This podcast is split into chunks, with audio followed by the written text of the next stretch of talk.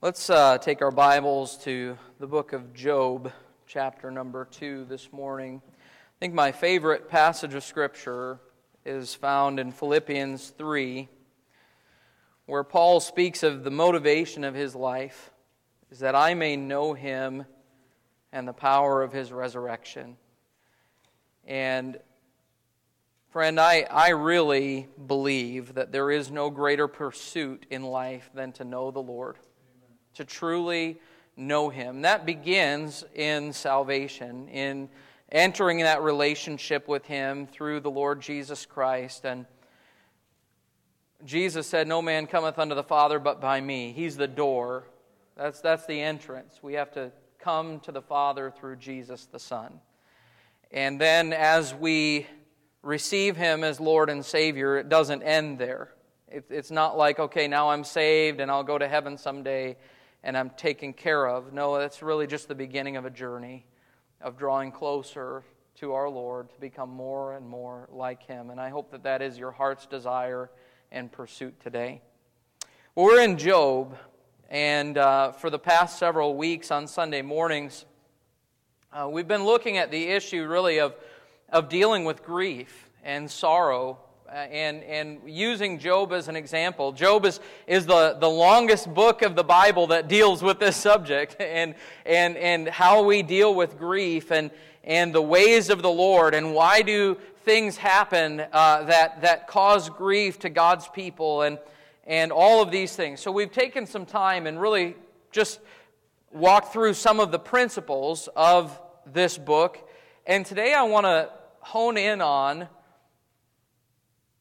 Job's friends, his comforters, Job's comforters.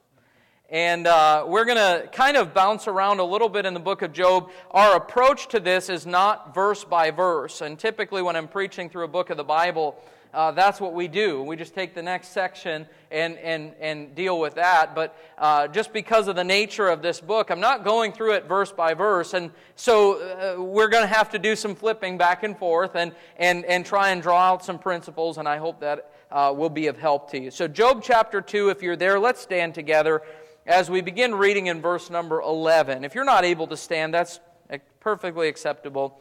Uh, but if you can, let's stand as we read Job 2, verse number 11. I want you to listen in as we read Now, when Job's three friends heard of all this evil that was come upon him, they came every one from his own place. Eliphaz the Temanite, Bildad the Shuhite, and Zophar the Naamathite, for they had made an appointment together to come to mourn with him and to comfort him. And when they lifted up their eyes afar off and knew him not, they lifted up their voice and wept, and they rent every one his mantle and sprinkled dust upon their heads toward heaven. So they sat down with him upon the ground seven days and seven nights, and none spake a word unto him, for they saw that his grief was very great. Thank you for standing. You can be seated this morning. Now, if you're familiar with the book of Job, and if you've heard much preaching on Job, you probably know that Job's friends, specifically these three friends mentioned in this passage of Scripture, are mostly remembered for their failure in comforting Job. And, uh, and, and we often will talk about that, and really they get a bad rap for a good reason. And we'll talk about that in a little bit as well. But I want you to think about this. They were trying to do the right thing. After all, when someone is in a time of sorrow and grief, we are expected, are we not, to try to offer them comfort. This is a biblical concept. This is true for us as New Testament Christians, isn't it? Galatians chapter 6 and verse 2. It says, Bear ye one another's burdens, and so fulfill the law of Christ. Well, what is the law of Christ? He said that thou shalt love the Lord thy God with all thy heart and with all thy soul and with all thy mind, and with all thy strength, and to love thy neighbor as thyself. If you're going to love your neighbor as Christ wants you to, you're going to have to be willing to bear other people's burdens. Uh, when you become a Christian, you don't just simply say, well, you know, I'm in, I'm in this for me. It's all about me and getting my needs met. No, we're to look on the needs of others, right? We're to, we're to see the needs of other people and bear those burdens. Romans 12 and verse 15 says that we're to weep with those that weep.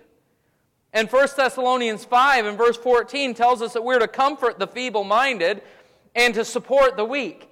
And so, really, what, what these three friends of Job were doing in, in coming and trying to offer help to him, they had the right motivation and the right intention.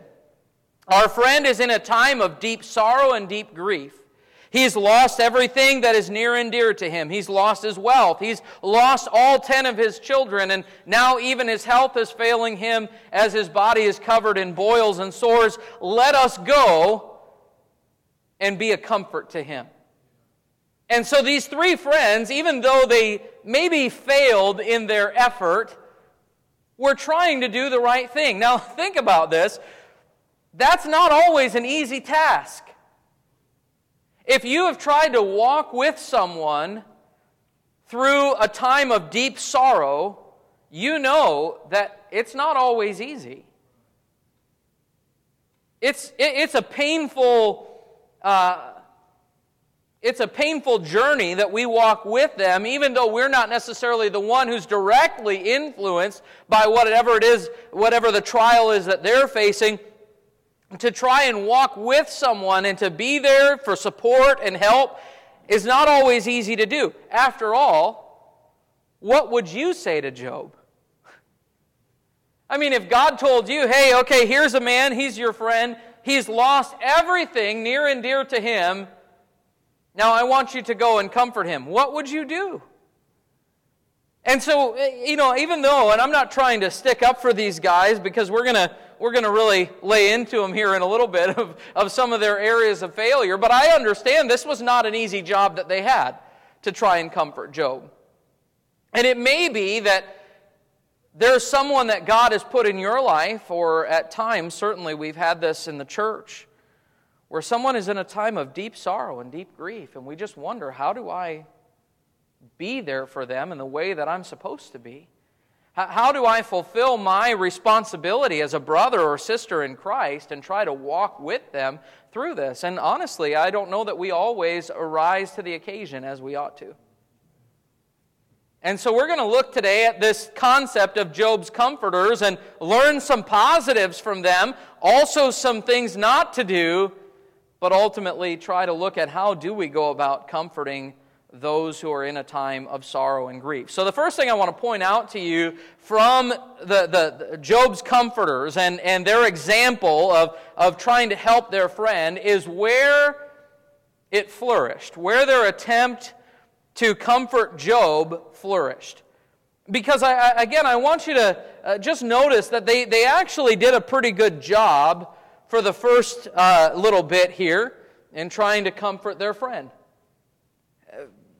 we end chapter 2 and it seems like they're doing a good thing. They've come together, they're sitting with him, and they're just trying to be there for moral support. they just sat there and said nothing. The reason was they saw that his grief was very great. They realized in that moment that there really was nothing they could do to ease the burden of Job. But what they could do was to come and walk with him and offer him comfort through the trial. And so when we, when we consider where this attempt at comforting Job flourished, the first thing I want to point out to you is that there was great intentionality in what they did. This was not a haphazard thing. Oh, I guess Job's, Job's kind of down in the dumps, and I guess if I run into him someday, uh, I'm, I, you know, I'll try and cheer him up.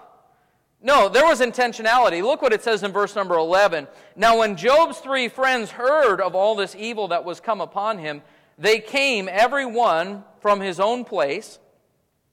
Eliphaz, this is their, these are their names. Eliphaz the Temanite, so he's in Teman. And Bildad the Shuhite, he's a short guy.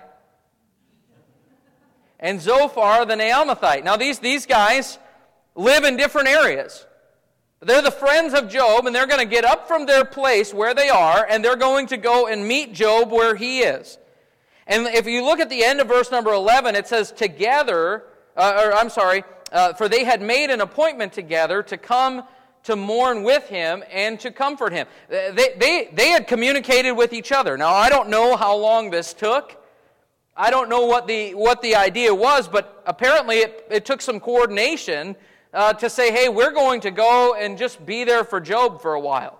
Job just needs some friends around him. And so let's, let's pick a time that we can all go together. We're going to all leave our place, and we're just going to go and spend some time with Job.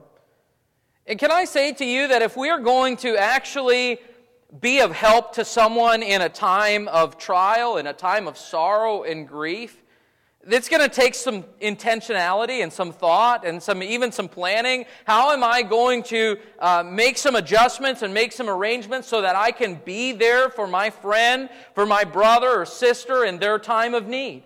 How, how can I uh, uh, do this? It, it, it, took, it took intentionality, thought, preparation, and planning. They had made an appointment together. Again, how long that took, I don't know, but they came. Secondly, I want to say to you that this comfort, where one area that it flourished, not only was there intentionality, but there was also inconvenience. There was inconvenience. Look with me at verse number 11 again. So when Job's three friends heard of all this evil that was come upon him, they came, every one from his own place. They left their homes, their families, their business, whatever it was that they did on a daily basis. They, they packed up and left to come and be with Job. And they didn't just come and say, I'm going to go hang out for an hour in between meetings. Verse 13 says, They sat down with him upon the ground seven days and seven nights, and none spake a word unto him. I mean, uh, most of this book is a conversation back and forth between Job and his friends, but that didn't even start for seven days. I mean, there was an entire week that all they did was sit there and do nothing. They put their lives on hold in order to be there for him in his time of grief. I think this is very important. Again, as we try to bear one another's burdens, we have to be willing to allow ourselves sometimes to be inconvenienced. Can I say to you, church family, that, that the, the things that happen within our church, they're not about us. It's not about me. It's not about you. It's about serving the Lord by serving one another. And serving one another is not always convenient. It's not always, well, when I find the time, if I don't have something more pressing, more important going on. Sometimes we have to be willing to drop what we're doing to be there for one another. This is, this is the, the, the family, the body that the Lord has put us in. That we're to serve one another. They inconvenience themselves in order to be there for Job. There was intentionality, there was inconvenience. And then, thirdly, I want to show you that there was identification. They identified with Job's suffering. Look at this, verse, thir- uh, verse 12. And when they lifted up their eyes afar off and knew him not, why didn't they know him? Well, he didn't look the same. this was a different Job than, they, than what they remembered. They lifted up their voice and wept, and they rent everyone his mantle and sprinkled dust upon their heads toward heaven. So they sat down with him upon the ground. Do you realize that in, in ancient Eastern culture, to tear your clothing and to put dust or to put ashes on your head and to sit down on the ground or sit down among the ashes was an expression of deep sorrow and grief? You know what they're saying here? Job, we are mourning with you. We are grieving with you. We are also in a time of pain because of what you are facing. Now, this is important because I think this is one area that we tend to fail because a lot of times we don't know what to say, we don't know what to do, and so we, we have one of two reactions. One is, I'm going to, to deal with someone kind of at arm's length. I'm removing myself from the situation. Hey, brother, I'm praying for you. But not necessarily grieving with them. The other extreme is trying to identify with them in a way where we express that we somehow understand exactly what they're feeling. You know, I, I, I want to just acknowledge here that Job's three friends didn't come and sit down and say, Job, I know how you're feeling. My favorite cat died one time. And I, I mean, that's kind of silly, but seriously, when someone's going through a time of deep tragic loss, and we, you know, we try to relate in some way, well, I, a lot of times it kind of falls on deaf ears. They didn't do that. They didn't come and say, Job, you know, I know that it wasn't quite the same, but overall I know how you're feeling. They didn't do that. They just came and they just sat there and they just mourned with him. Job, we're hurting because you're hurting. I, I believe there's something to that, friend. Just a willingness to, to, to embrace the pain with someone else and identify with them in their struggle and say, hey, listen, I'm, I'm here with you. I maybe don't, I'm not the one who's directly affected by this, but I am affected. You see, the Bible tells us in, in 1 Corinthians 12 that if one member of the body suffers, all the members suffer with it. And if we really are what we ought to be as a body in Christ, when one of our brethren is hurting, we ought to hurt too. They identified with him. Now, that's where it flourished. But I want to talk for a moment about where it fell short. Because here's the thing up to this point, they're doing a good job. They've taken their time, they've they, they put intentionality into this. This is what we're going to do. They came together. They coordinated the effort. They left uh, their lives behind for a little bit. They inconvenienced themselves to come and sit with him, and they just simply identified with him. But then, chapters 3 through 37 are mostly a conversation between Job and these three friends, though there's a fourth friend that chimes in at the end, where these men are trying to reason through why is this happening? Now, Job started it off, verse 1 of chapter 3. After this, Job opened his mouth and cursed his day. And he goes on and, and, and, and he complains, understandably so. Now, he wasn't sinning against God.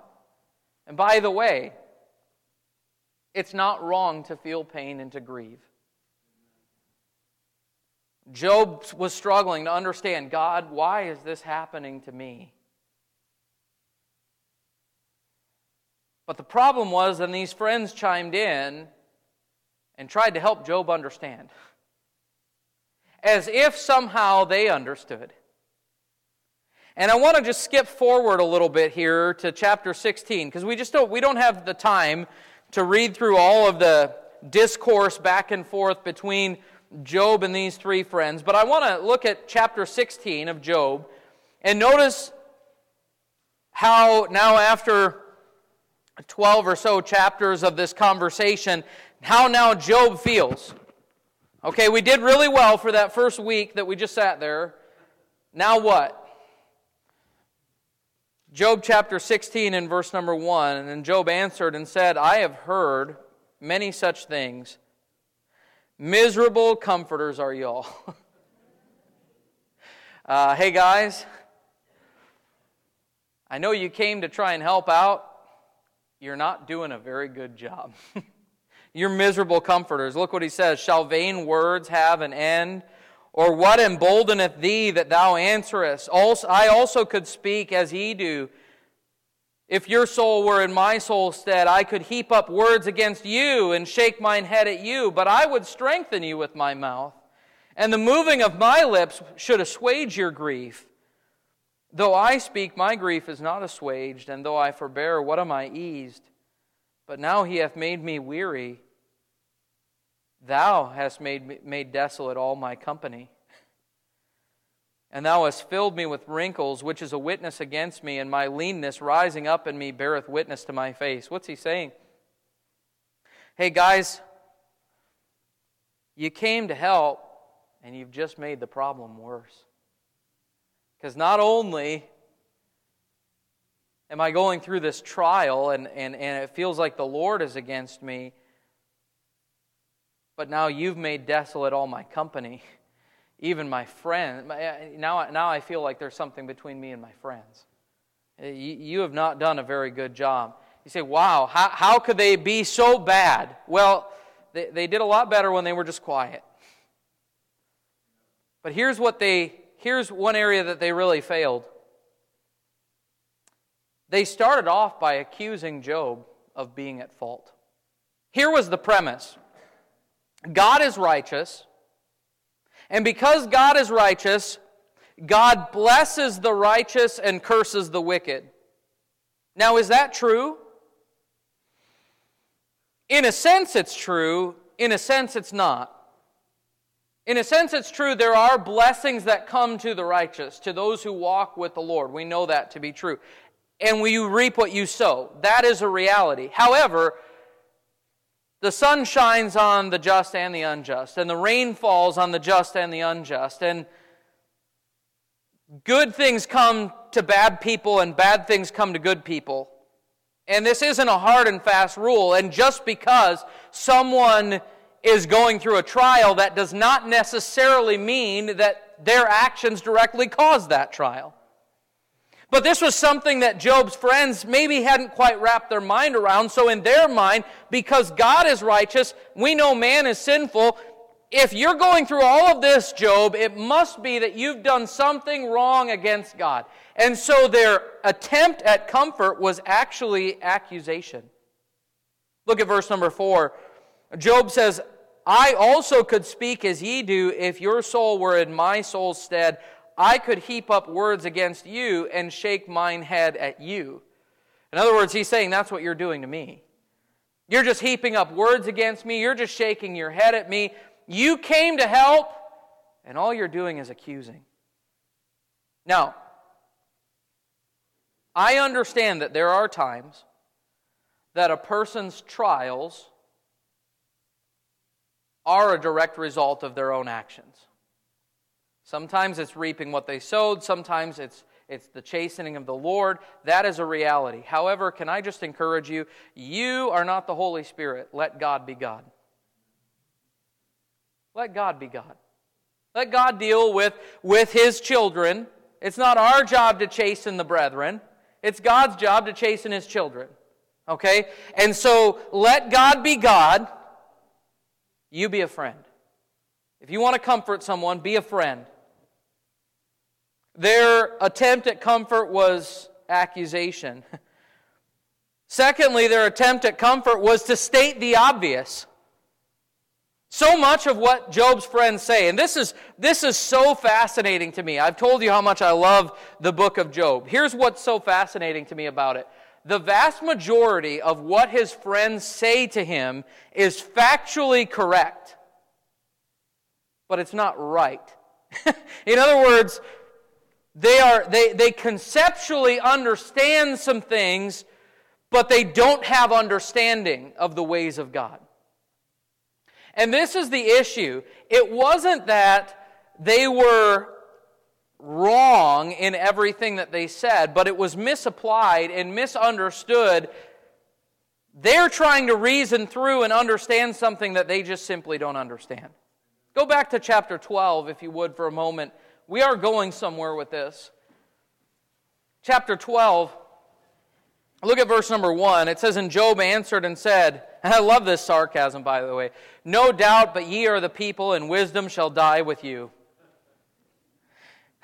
you ever felt like telling someone that? Man, the world is going to be a mess when you die because when you die, all of wisdom's going to die because you know it all. That's what he's saying. You're the people, and wisdom shall die with you. But he says, verse 3 But I have understanding as well as you. I am not inferior to you. Yea, who knoweth not such things as these? I am as one mocked of his neighbor, who calleth upon God, and he answereth him. And the, the just upright man is laughed to scorn. He that is ready to slip with his feet is as a lamp despised in the thought of him that is at ease. The tabernacles of robbers prosper, and they that provoke God are secure, into whose hand God bringeth abundantly. But ask now the beasts, and they shall teach thee, and the fowls of the air, or they shall tell thee, or speak to the earth, and it shall teach thee, and the fishes of the sea shall declare unto thee. Who knoweth not all these things, that the hand of the Lord hath wrought this?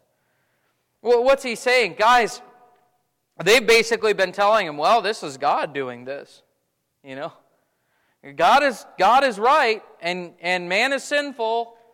And yeah, that's true, and that's correct, and all of those things are right. But guys, that's not, you know, everyone knows that. You're not revealing something here that nobody's ever thought of before. Now, I, I want to be careful about this because it's not as though just because we're stating something that is known and obvious that that's wrong. We just have to consider the, the, the, the, the, timing and, and, and, and the appropriateness of when to say what. There are times, for lack of a better term, that we don't cast our pearls before swine. I remember being told as a kid, you don't have to say everything you're thinking.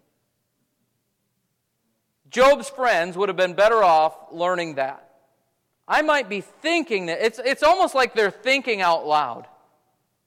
When I read the book of Job, I read it as though there are these five men Job, his three friends, and Elihu, who's this guy who just kind of shows up at the end of the book. And then there's me. And I'm just sitting there listening to the conversation. And it's like Job is trying to reason through God, why is this happening? And his friends are throwing in their input, but they don't have it figured out either. They really would have been better just to not state the obvious, the things that everybody clearly knows, if they would have just kept their mouth shut and listened rather than speaking. Why? Because they were factually correct, but they were lacking in their understanding.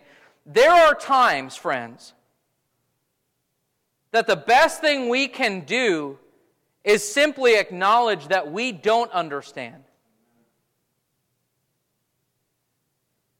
We don't understand all the things. Why do, why do these tragic things happen?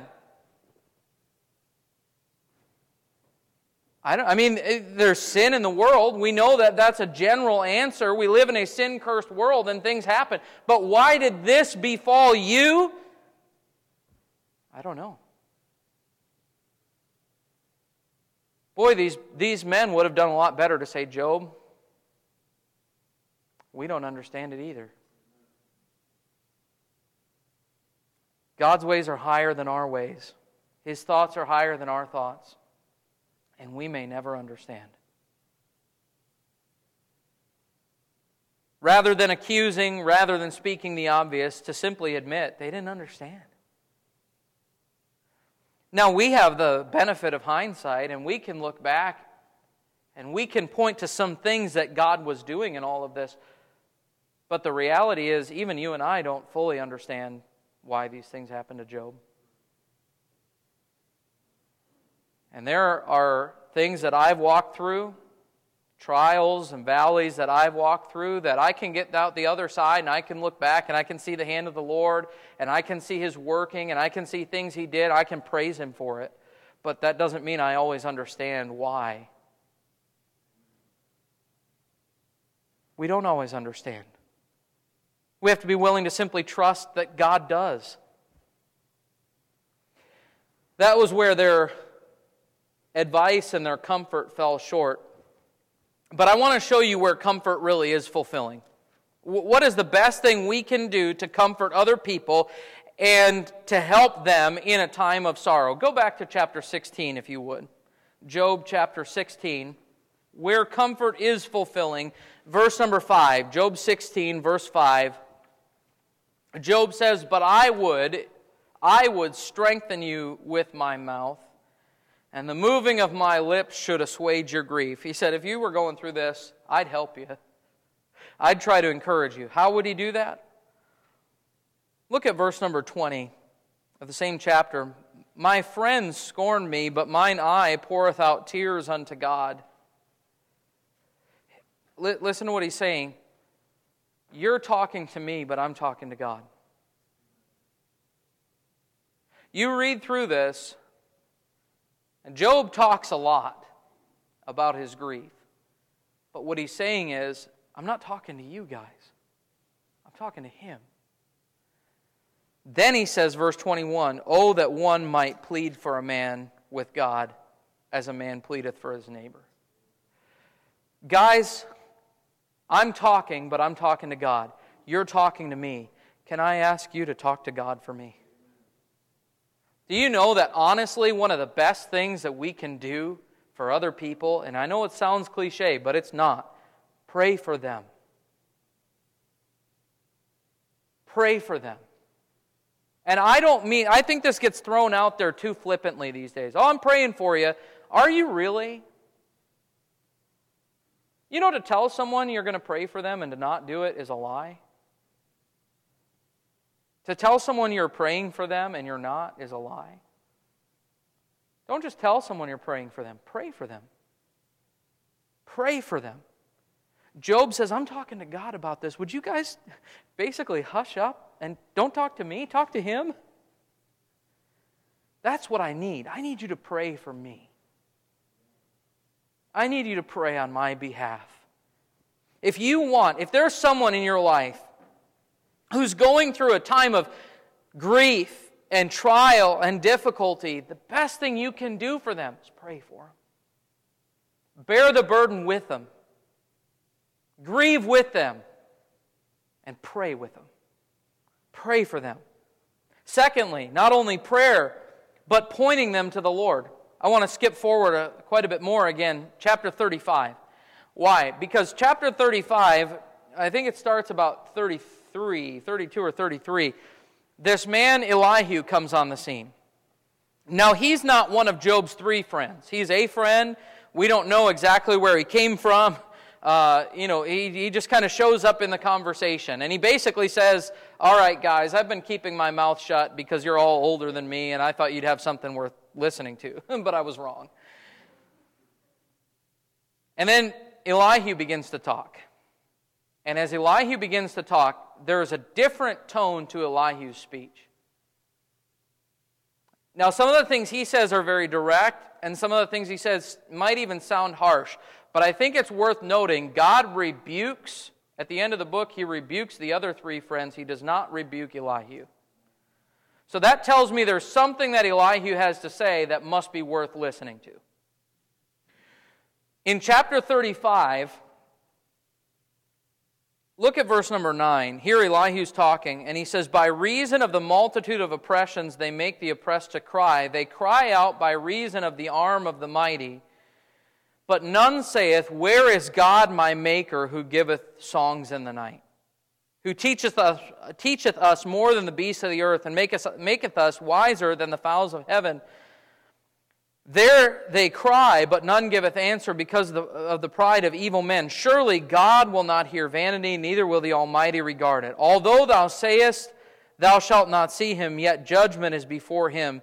Therefore, trust thou in him. Here is what Elihu is saying Everyone is trying to reason this out and figure this out,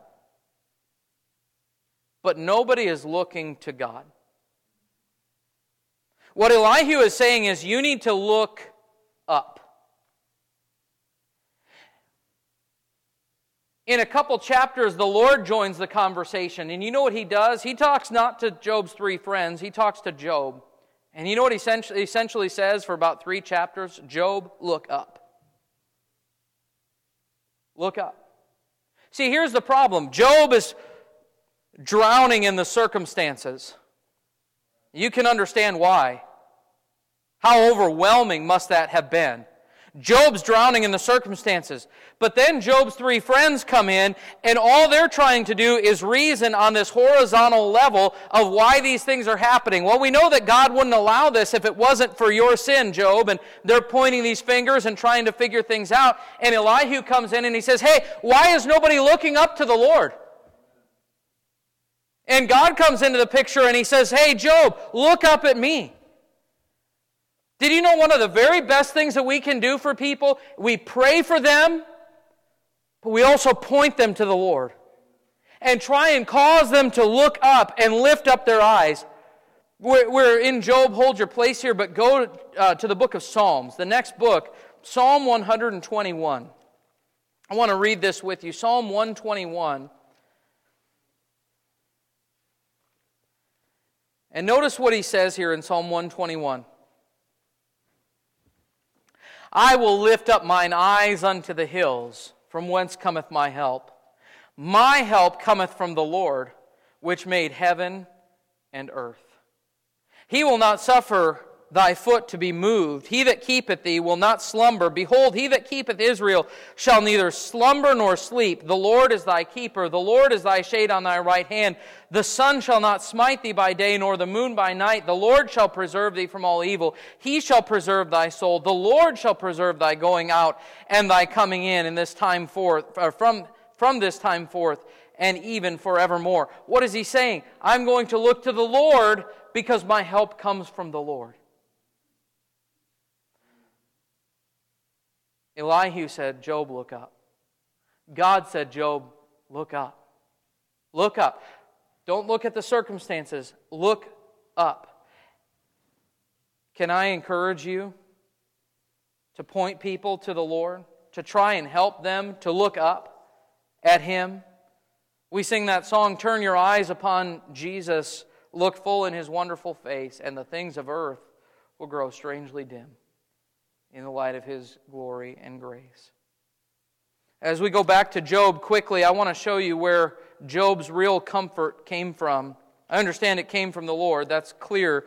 But look at Job 31, verse 35. Job 31, verse 35.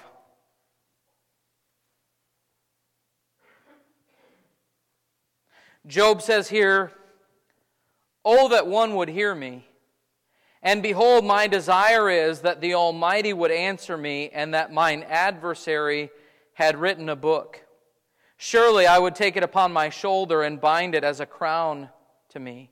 I would declare unto him the number of my steps. As a prince, I would go near unto him. Now, scholars tell us that the book of Job was probably the first book of the Bible written. It's that old. Probably the first book that was ever written. Now, think about this. That means that when Job went through everything Job went through, he didn't have a Bible.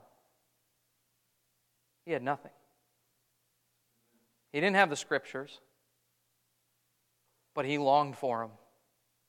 He calls God the Lord, he calls him his adversary here in this, in this verse. Oh, that one would hear me. Behold, my desire is that the Almighty would answer me, and that mine adversary had written a book. I, I just want God to listen, and I just wish that God had written a book so that I could understand. Now, friend, again, I want to be clear there are things that we'll never understand. But I sure am thankful that I've got a book, that I have promises, that I have truth that I can cling to, that, that, that, that I have scriptures that give me comfort and give me help.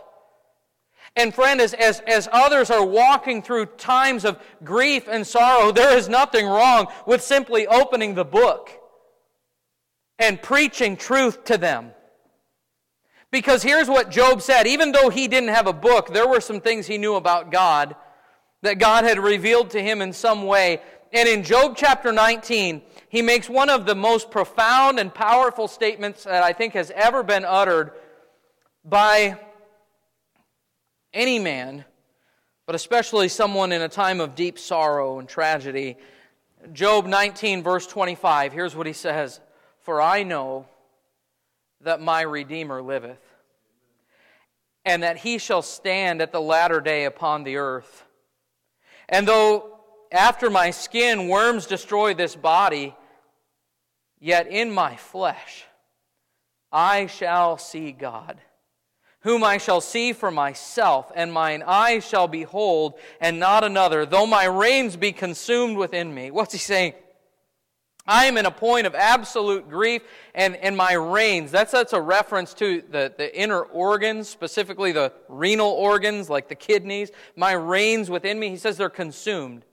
It's like I'm being eaten up on the inside with grief. But I love that he says that, that statement in verse 25 For I know. You know where Job's comfort came from? It didn't come from how he felt, it came from what he knew. And the best thing for Job was that he knew, as bad as things are in this life, one day this body's going to die and it's going to go into the ground, it's going to rot. But I know that the God that I serve is a living God. I know that he's going to stand on the earth someday. He had pretty good eschatology, by the way for a man who didn't have a Bible. I know that he's going to stand on the earth, and I know that I'm going to see him in my flesh. Job believed in a bodily resurrection. Isn't that amazing? Job believed in a bodily resurrection, and the Bible clearly tells us that there is coming a day when a trumpet is going to sound. And when that trumpet sounds, the dead are going to be raised incorruptible, and this mortal flesh is going to put on immortality, and we're going to be caught up to be in the presence of the Lord. So shall we ever be with the Lord, the Bible says. And that is the blessed hope of the believer, is it not?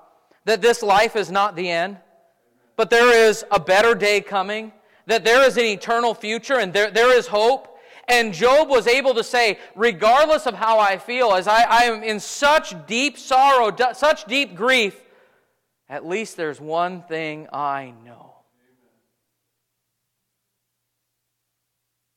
Can I ask you, friend, do you know? Do you know that no matter what happens in this life, that there is a better day coming for you? That when the Lord calls his children home, that you will be with them? Do you know that you will spend eternity in the presence of the Lord? Do you have that confident, eh, confidence and assurance? You see, the Bible says in 1 Corinthians 15 and verse number 19 that if in this life only we have hope in Christ Jesus, we are of all men most miserable. If all that we have is this life and this world, it doesn't matter how good this world could ever be, we're miserable because our confidence and our hope doesn't rest here in this temporal, fallen, corrupted world, our hope rests assured in the knowledge that Christ lives, is returning, and has a home prepared for us. Praise the Lord. Praise the Lord. I am thankful that I know. Doesn't matter how I feel. Doesn't matter what the circumstances are that come into my life and make me feel overwhelmed. I know that my Redeemer lives. I know that I'll see him. I know that one day we sang that song, What a Day That Will Be When My Jesus I Shall See. Do you know that? Do you know that you'll see him someday? The Bible tells us we can know. These things have I written unto you that believe on the name of the Son of God, that ye may know that ye have eternal life. Friend, if you don't know that today, can I encourage you? Don't leave here. Don't leave this building without knowing. The Bible is very clear on how a person can be born again, how we can be saved and know that we are saved, our sins are forgiven, and that we have a home in heaven. God wants you to know.